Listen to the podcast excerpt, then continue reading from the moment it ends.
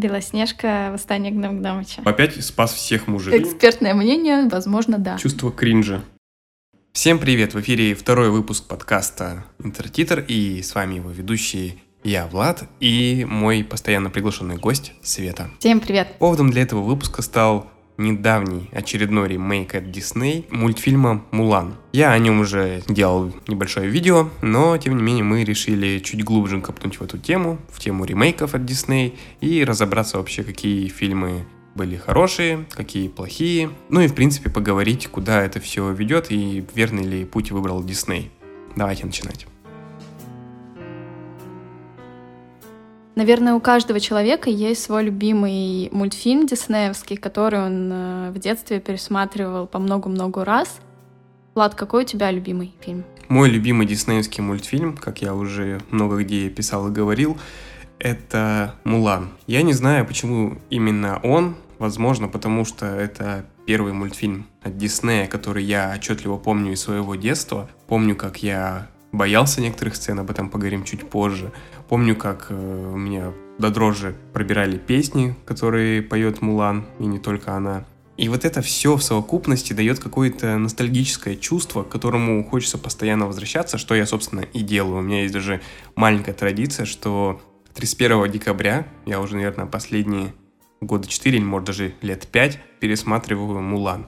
Иногда бывает, что еще в течение года несколько раз. То есть я вообще не сторонник того, чтобы пересматривать какие-то фильмы по несколько раз, но вот «Мулан» как-то у меня с самого детства запало так в сердце, что хочется ее постоянно пересматривать. Я регулярно переслушиваю саундтрек к этому мультфильму. Он у меня, правда, в голове уже сидит. Я не знаю, я, наверное, один из самых больших фанатов этого мультфильма. Поэтому то, что сделали Дисней с «Мулан» 2020 года, для меня это что-то личное, потому что они сделали, на мой взгляд, это никудышным образом абсолютно.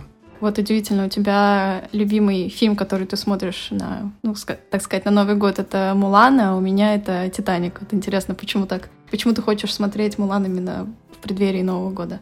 Не знаю, просто говорю, это какое-то воспоминание о детстве. Так просто получилось, что в один Новый год, 31 э, декабря, у меня был полностью свободный день. Ну, не, не, не то чтобы кто-то прям... Не школой. Не, началось это все с института где-то. А, так это совсем недавно. Да, это относительно недавно было. Ну, говорю, последние лет пять. Может, даже, да, со школы. И я начал просто смотреть в какой-то момент все диснеевские мультфильмы на английском языке из-за их песен, потому что мне очень нравились оригинальные песни. Ну и плюс э, некоторые, конечно, смыслы теряются при переводе. Конечно, авторы делают так, чтобы по максимуму сохранить аутентичность изначальную, но тем не менее не всегда это получается. Вот. И «Мулан» был одним из первых мультфильмов, которые я так начал смотреть, и так случилось, что это как раз происходило вот в новогодние эти каникулы, ну и я сделал для себя такой маленькой традиции, что каждый 31 декабря я пересматриваю. На самом деле тоже у меня «Мулан» — это один из последних мультфильмов, э, которые я посмотрела. То есть если «Красавица чудовище», «Белоснежка», «Золушка» я как-то посмотрела в детстве, еще как раз когда были кассеты, то «Мулан» — это вот я само, ну, самостоятельно нашла в интернете, зашла и посмотрела, и, если честно, это действительно потрясный мультфильм. Вот, и сейчас, наверное, интересно было бы узнать, что Дисней натворил с э, ремейком этого мультфильма. Конечно, в первую очередь, когда мы говорим о ремейках, ну, конкретно в моем случае, я почему-то думаю, что ремейк — это что-то, чтобы освежить старое. То есть, вот можно вспомнить Малефисенту 2014 года, когда Дисней, они не просто взяли старого персонажа и старую сказку и пересняли ее, они вложили в это какой-то новый смысл. Фильм мне в целом не особо понравился в свое время, но суть того, что они сделали такую ревизию, пересмотрели свои взгляды и как-то освежили персонажа, это было очень круто. Я рад, что в Мулан не было никаких каких-то кардинальных перестановок, кроме того, что Мушу, Сверчка, Духов они заменили на абсолютно какую-то невзрачную ведьму. Но, тем не менее, э, сюжет остался цельным, но что-то в фильме поменялось, причем в худшую сторону. И теперь это не кажется каким-то теплым ламповым событием, как э, мультфильм 98 -го года. И сейчас я буду говорить не столько о схожих сценах и как они теряют какой-то визуальный посыл, о чем я говорил уже в видео, ссылки будут в описании, сколько о том, что фильм стал блеклой версией мультфильма 98 года. И я даже не говорю уже о том, что в фильме нет ни одной песни, которая есть в мультфильме, все-таки, допустим, это другой жанр, это не мюзикл, но тем не менее, даже какие-то базисные вещи, они полностью изменены. То есть, например, возьмем главного злодея. Мультфильме это Шанью, здесь Бурихан, не Борис Хан, как я сказал в видео. В мультфильме главный злодей, он действительно страшный. Например, в сцене, когда рука Шанью появляется из-под снега после схода лавины, это действительно выглядит неожиданно и страшно. Или, например, когда Шанью ловит двух имперских разведчиков и затем отправляет их обоих к императору с донесением, а потом говорит своим солдатам, сколько нужно разведчиков, чтобы донести послание. Солдат ему отвечает один и пускает стрелу, тем самым подразумевая, что одного из них убьют. Эта жестокость остается за кадром, но нам на нее указывают, нам показывают опасность этого народа, который хочет захватить Китай. Что мы видим в фильме? Абсолютно ничего похожего. Барихан, который является вожаком жужан, это другой народ, это два существующих народа, но разнесенные по времени маленько. Он также пытается захватить Китай, но как-то без помощи этой ведьмы он абсолютно ничего не может сделать. Он не участвует полноценно в битвах. Показано, как он один раз забирается на стену, и то такое ощущение, что при помощи именно сил ведьмы. Финальный бой с Мулан не выглядит каким-то новаторским решением. В нем что Мулан, что Барихан, они не проявляют свою смекалку. Это просто битва на мечах. То есть ничего особенного. Ну, неправда, я с тобой не соглашусь. Там есть э, сцена, которая практически полностью, ладно, не копирует, но схожа с сценой из э, «Пиратов Карибского моря», где капитан Джек Воробей, они с Дэвид Джонсом, там есть очень похожий момент. Он, конечно, не дословно цитирует, но вот по вайбу это очень похожий момент. Я считаю, что это как минимум они запарились, чтобы не сделать это вот таким классическим боем на мечах, как ты говоришь. Ну, слушай, по поводу запарились, можно и сказать, что вот эта ведьма, она когда раздает тумаков э, солдатам, она также использует какую-то ткань и так далее. Это очень похоже на сцену из «Дома летающих кинжалов», когда главная героиня э, танцует этот танец подражания. Это чуть ли не один в один все показано. Просто, например, если говорить про ту сцену из «Пиратов Карибского моря», то, мне кажется, там атмосфера, извините за тавтологию, атмосфернее, благодаря в том числе и музыке, которая играет. Музыка там действительно важная составляющая. И вот саундтрек из «Мулан» 2020 года, он в нем нет ничего индивидуального. Я, я не спорю насчет музыкальной составляющей. У меня, на самом деле, к этому фильму есть тоже множество разных претензий, начиная с того, что, как ты говоришь, фильм получился абсолютно беззубым, при том, что как раз сейчас, в наше время, фем-повестка вот как ни, нельзя ярче присутствует в нашей жизни. Мне кажется, мультик 98 -го года был более, более прогрессивным, чем то, что сделали в 2020 году, при том, что режиссер женщина. Это странно. При этом я не скрою, я слушала подкаст Кинопоиска про вот именно образ Мулан в мультике и в фильме. Представлены как бы вот три образа женщины, вот такой образ женщины в лице младшей сестры Мулан, которая представляет собой вот именно вот эта такая настоящая женщина, которая хранительница очага, и вот под патриархатом такая полностью. Потом есть Мулан что-то среднее, и вот эта радикальная ведьма, которая идет против там мужчины, ну что-то такое. Что на самом деле не то чтобы в корне неверно, но странно выглядит. Э, действительно, три таких э, персонажа, и получается, что ты можешь выбрать что-то что одно из этого. В мультфильме мультфильме же Мулан у нас была главная героиня Мулан, которая, вот как ты, Влад, правильно сказал, она пошла на войну, а, потому что она хотела защитить отца, это был ее выбор. Не то, чтобы в ней была какая-то... То есть это обычная девочка, которая попала вот в такие обстоятельства, и у нее хватило силы внутренней, чтобы пойти на войну и потом уже проявить себя как-то. В фильме же мы видим, что это девочка, которая внутри у нее какая-то вот эта энергия ЦИ, про которую ты говорил в фильме. Что это за энергия ЦИ? Вот я про, про себя, например, спрашиваю, есть ли во мне эта энергия ЦИ? То есть, если во мне нет этой энергии ЦИ, то что значит, я не могла бы себя так проявить в данной ситуации? Я не знаю, для меня это как бы огромное, огромное упущение этого фильма, что они показали не просто обычную девочку, а показали какую-то девушку, которая обладает какой-то еще, не знаю, сверхсилой, можно так сказать. Ну вот я не слушал этот подкаст от Кинопоиска, но кажется, что эта версия абсолютно какая-то надуманная и притянутая за уши, потому что, давай вспомним вот эту ведьму, она абсолютно никто, том плане, что, может, у нее крутые силы и как раз-таки много энергии ци в ней вот этой, но она абсолютно никакущая. Если говорить, что это какая-то прям вверх женщина, которая самостоятельна, так нет, она наоборот, она пришла за помощью к этому Барихану только потому, что она была подавлена и не могла ничего самостоятельно сделать. Хотя ее силы позволяли сделать очень многое. В том числе она могла спокойно и э, править всей империей, э, и без Барихана, потому что у нее действительно очень могущественные силы.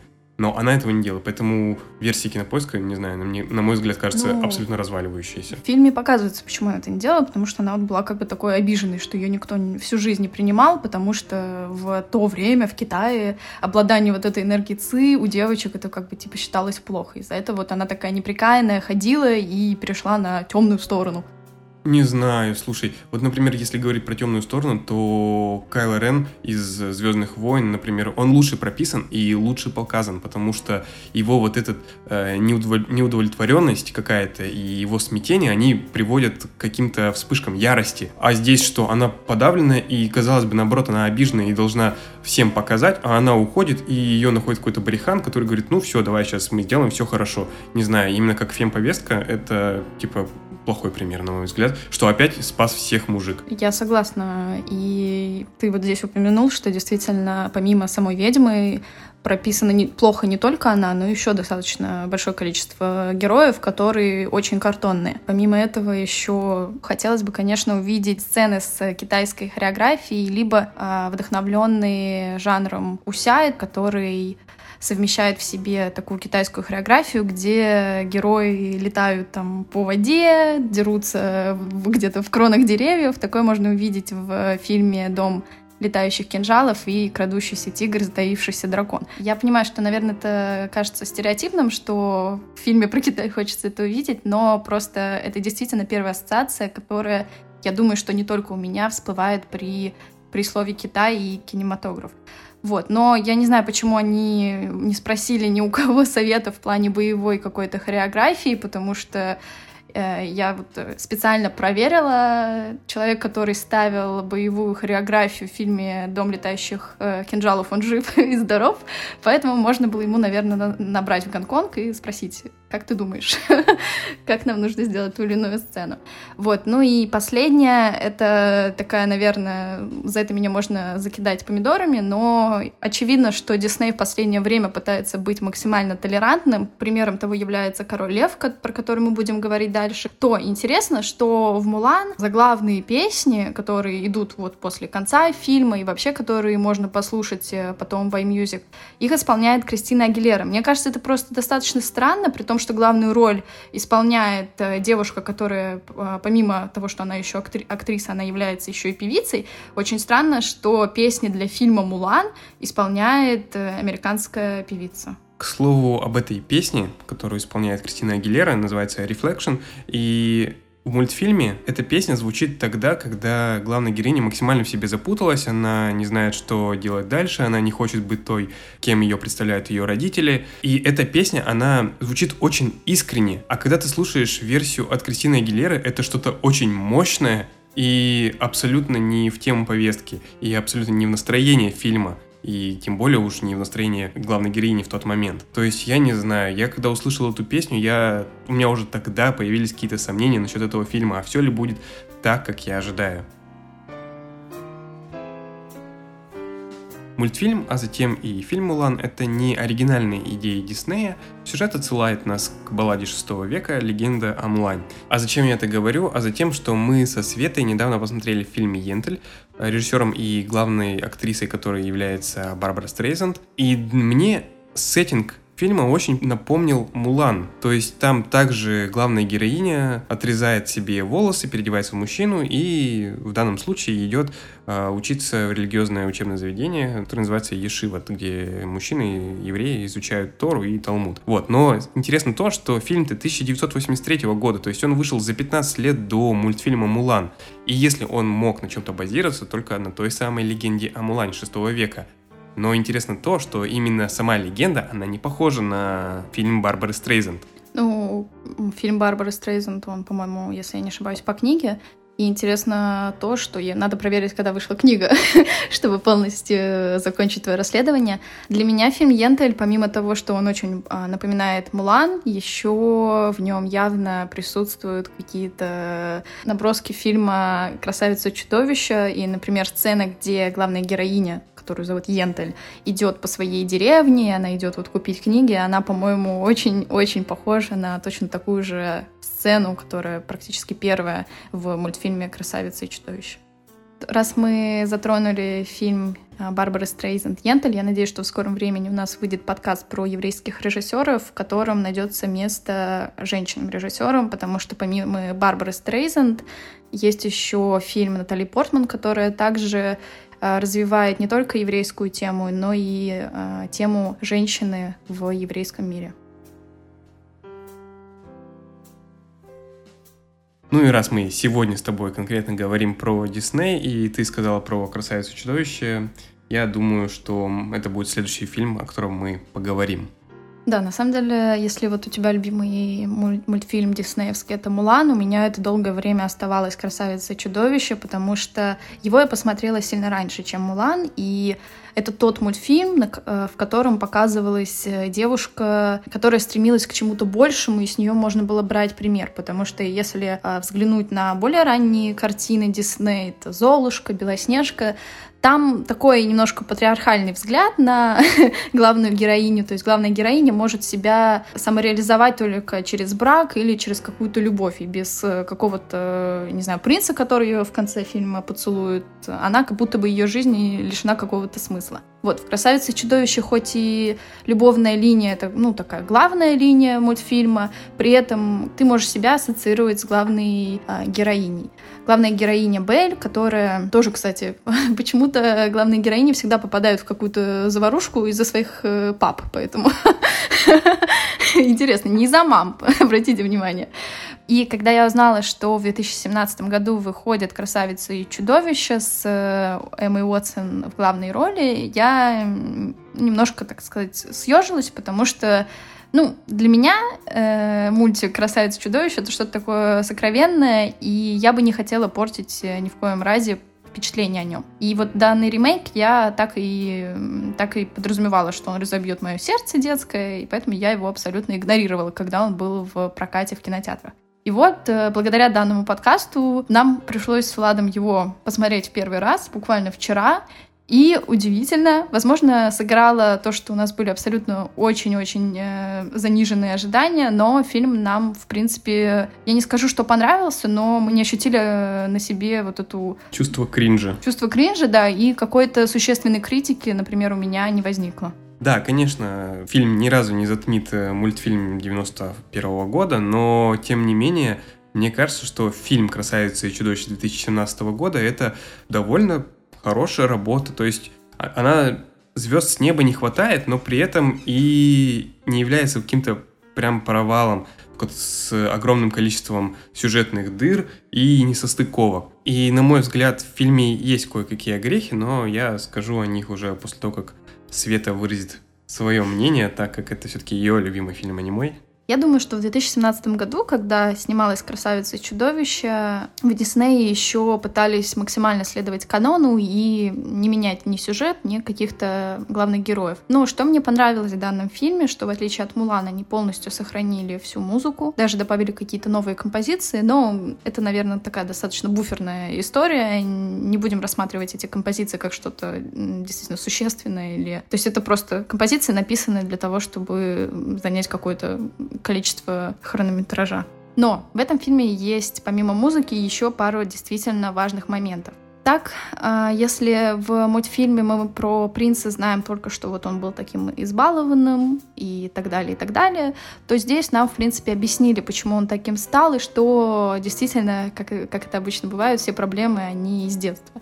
Здесь примерно такая же история. Также главную героиню тоже не оставили без предыстории из детства, объяснили, почему она а, росла только с отцом, без матери, и на самом деле, хоть и эпизод, где эта, данная история раскрывается, выглядит немножко таким фальшивым, то есть он немножко выбивается из фильма. Если его вырезать, например, ничего не, не изменится, но вот Мне, как э, человеку, который хочет себя ассоциировать с главной героиней фильма «Красавица чудовище», было приятно узнать про ее жизнь до того самого момента, который описывается в данном мультфильме.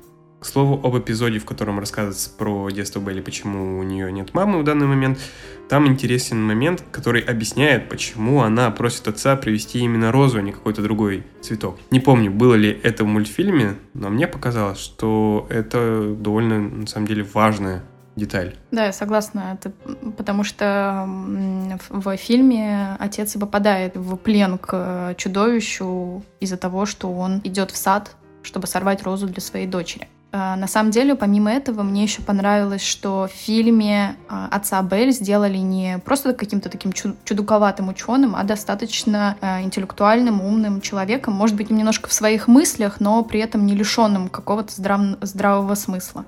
Еще один момент, который меня лично смущал, когда я думала про то, что когда-нибудь мне придется посмотреть «Красавицу чудовище», это то, что главную э, героиню играет Эмма Уотсон. Несмотря на то, что Эмма Уотсон у меня даже не то, что она ассоциируется с Гермионой, а просто все фильмы, которые я с ней смотрела, она обычно достаточно однотипная, а, такая правильная и не очень глубокая. Я, конечно, не смотрела «Колонию Дигнидад», про которую, Влад, ты рассказывал, но вот, во всяком случае, последние работы Эммы, Эммы Уотсон у меня, на меня не произвели никакого какого-то такого сильного впечатления. Но я скажу так, что в этом фильме, в «Красавице чудовище», в целом все было, ну, нормально. не, больше, не меньше. У меня нет другого слова. Ну, на самом деле, я тоже не особо люблю Эмму Уотсон, и я рад, что она все-таки снялась в «Красавице чудовище», а не как ее хотели сделать главной героиней вместе Эммы Стоун в «Ла Ленде», тогда я бы не пережил этой утраты. И также я на самом деле рад, что Гослинг согласился на «Ла Ла Ленд», а не на «Красавицу чудовищ». То есть мог быть такой свайп, который привел бы к ужасающим последствиям для всех. И я рад, что все осталось на своих местах. Если говорить конкретно о минусах, ну, кроме Эммы Уотсон, все-таки не знаю, она обычная, играет обычно совершенно. Обычно и нормально. То я хочу сказать именно про графику. То есть, если там про часы, про свечку, это все окей, и тут как бы по-другому никак, все классно и, в принципе, не вызывает вопросов, то сам, э, сам чудовище, он какой-то не настоящий. То есть из-за вот этой cgi графики актер не может как будто бы и нормально играть. В том плане, что на него столько всего навесили, что там эмоции актера как таковых не видно. И вообще, на мой взгляд, чудовище, конечно, выглядит немного нелепо, но это, тем не менее, не критично. При том, что за год до этого фильма вышел фильм Джона Фавро «Книга джунглей», в котором они как раз э, пытались максимально естественно изобразить зверей. Мне кажется, что они могли эту технологию и на чудовище из красавицы и чудовище э, как-то использовать. Раз уж мы заговорили о зверях, то предлагаю перейти к фильму 2019 года «Король лев», который как раз-таки стал фильмом-ремейком, за который Дисней получили очень много нелестных отзывов.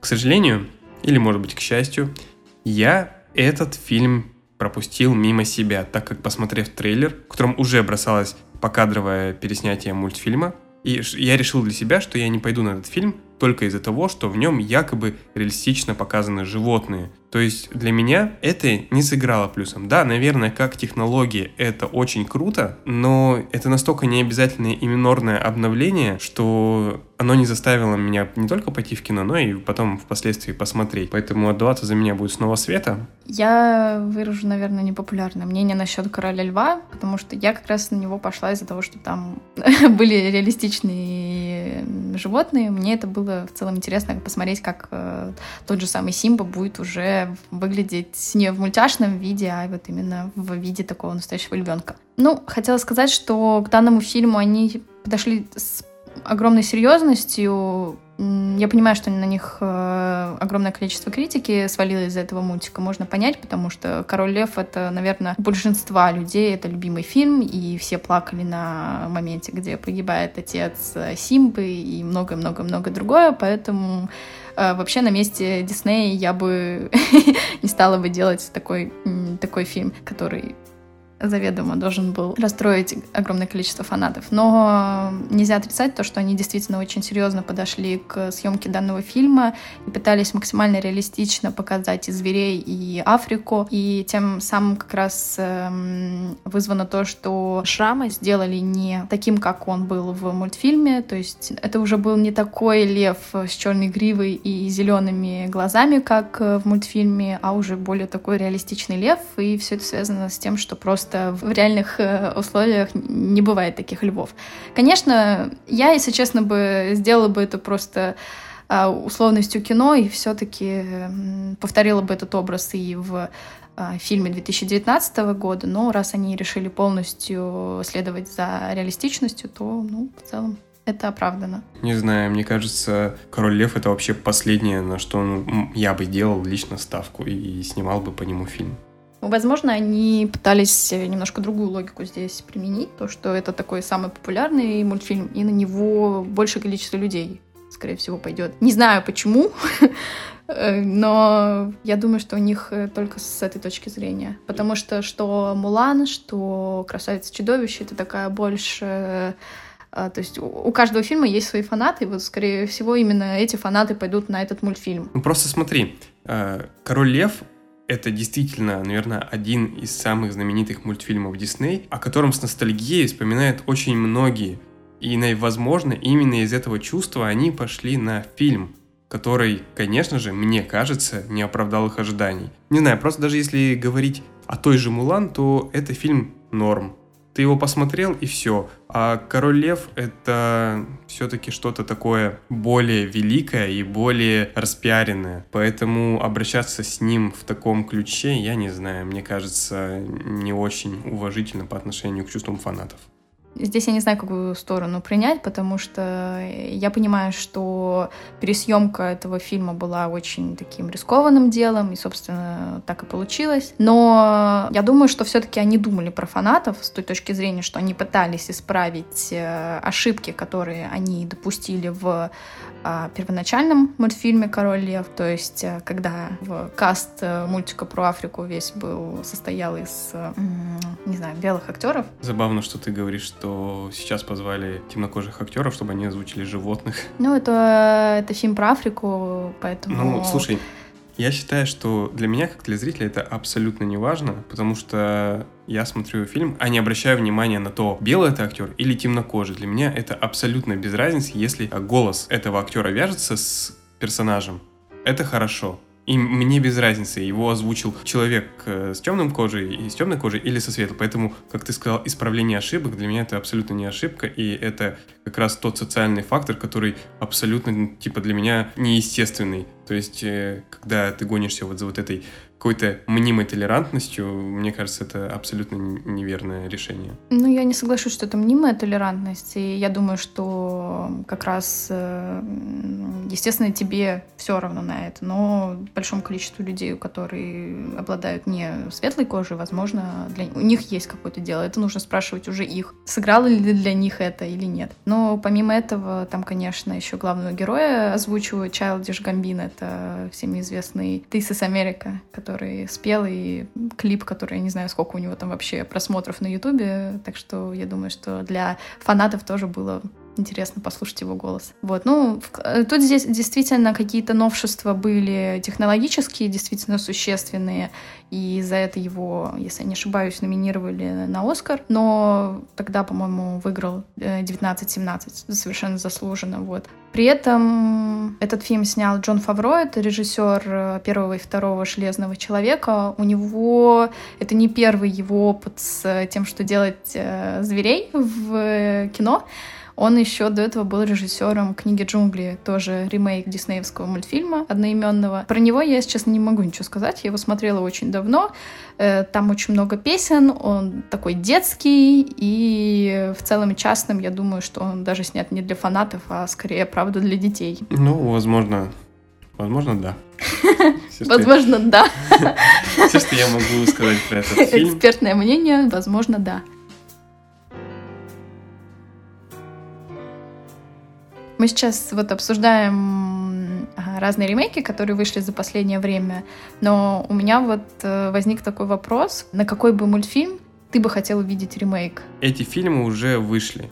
Это, естественно, Мулан. Но если Мулан я просто хотел посмотреть, насколько они приблизятся к оригиналу, то вот фильм «Аладдин» я бы действительно хотел видеть. И на самом деле мне «Аладдин» в свое время, он мне понравился. В нем чувствуется и сказочность, и какая-то Гай Ричевщина, если можно так сказать. И, в принципе, Джин в исполнении Уилла Смита при начальных рендерах, которые показывают, ну, видели в интернете, сначала это прям что-то ужасное было, а в фильме это все-таки на самом деле так круто смотрелось, и некорректно будет его сравнивать с Робином Уильямсом, но, тем не менее, Уилл Смит очень хорош. И, наверное, единственный мисткаст вообще во всем фильме — это Джафар. Я не знаю, это как с Шанью из Мулан, то есть в мультфильме Джафар это прям что-то угрожающее, из него прям что-то такое источается, прям какое-то зло, ты прям чувствуешь, что это прям плохой персонаж. Здесь это какой-то Джафар не выглядит ни угрожающе, ни страшно, ни проворно. Ну, в общем, вся та же ситуация, что и с Шанью из Мулан. Возможно, Дисней хотели как раз-таки его таким и показать, что это довольно мелкий человечишка, который просто хочет власти.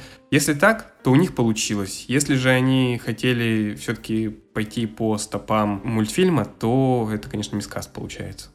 А ты, Свет, какие бы, какой бы мультфильм хотела увидеть? На твой любимый, конечно, уже сделали. Красавица и чудовище, но... А, я бы хотела увидеть ремейк на мультфильм «Покахонтас». То есть мне нравится этот мультфильм, мне нравится музыка и многое другое, но мне было бы интересно увидеть, как бы, как они пересмотрят эту историю, которая была показана в мультике, потому что там колонизаторы выглядят э, как бы вроде бы такими хорошими ребятами. Ну, не все, там есть, конечно, главный злодей, но сейчас немножко абсолютно изменилась э, повестка, и вот интересно, как они сделают, переснимут данный, данную историю. На самом деле, мне кажется, Покахонтас уже переснял Джеймс Кэмерон со своим аватаром. Мне кажется, это абсолютно симметричная ситуация, что в Покахонтасе, что в Аватаре. Я сейчас подумал, что на самом деле я бы хотел увидеть какой-нибудь фильм про Белоснежку и Семь гномов, но только в ключе, что Белоснежка стала тираном каким-то и держит этих гномов в рабстве и все в таком духе, ну, как было в свое время с Малефисентой, то есть в мультфильме она злая и вообще все плохое с ней связано, а в фильме ее вроде как показывают положительным персонажем. Вот так же и с Белоснежкой. Из положительного я хочу, чтобы ее показали каким-то тираном.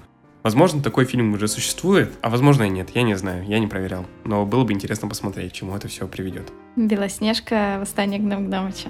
Это такой фильм есть? Это я придумала, я его сниму. Звоним Тим В 2021 году в кинотеатрах. Да, мы не обсудили множество фильмов, на самом деле, на которые вышли ремейки. На самом деле их какое-то огромное количество. Если честно, когда мы только обсуждали эту тему, я думала, что там ну, 3-4 пять фильмов. Да, я ошибалась очень сильно. Оказывается, там какое-то огромное количество фильмов. Та же самая «Золушка», которую снял э, Кеннет Брана. Кеннет Брана — это, я напомню, режиссер э, «Восточного экспресса». Ну, из последних фильмов это «Восточный экспресс». Он уже там играл Пуаро. Вот. Это если кому-то интересно. Ну и да, и про Тима Бертона, который также снял и Дамбо, и Алису в стране чудес» обе части. Первая Алиса мне понравилась, потому что она была как раз полностью богата вот этими всякими бертоновскими всякими штуками и вот этой всей э, такой фантастичной, сказочной атмосферой. Да. Плюс э, главный герой играет э, одна из моих любимых актрис, Мия Васиковская, и поэтому, конечно, мне честно понравился этот мультфильм. Хотя рейтинги не такие, чтобы и высокие. Мне очень нравится, что ты не первый раз, говоря о ремейках, называешь их мультфильмами а не фильмами. Что так было уже и с «Королем Львом», и «Алису в стране чудес» ты сейчас назвала мультфильмом. Мне кажется, это говорит о том, что все-таки в нашей голове э, мультфильмы Дисней, они идут во главе, и каким бы хорошим ни был ремейк, он не сможет затмить то, что сняли в свое время те же Дисней. Спасибо, что слушали этот выпуск. В скором времени будет еще больше подкастов на более живые и интересные, будоражащие темы. А с вами был Влад и Света. До скорых встреч.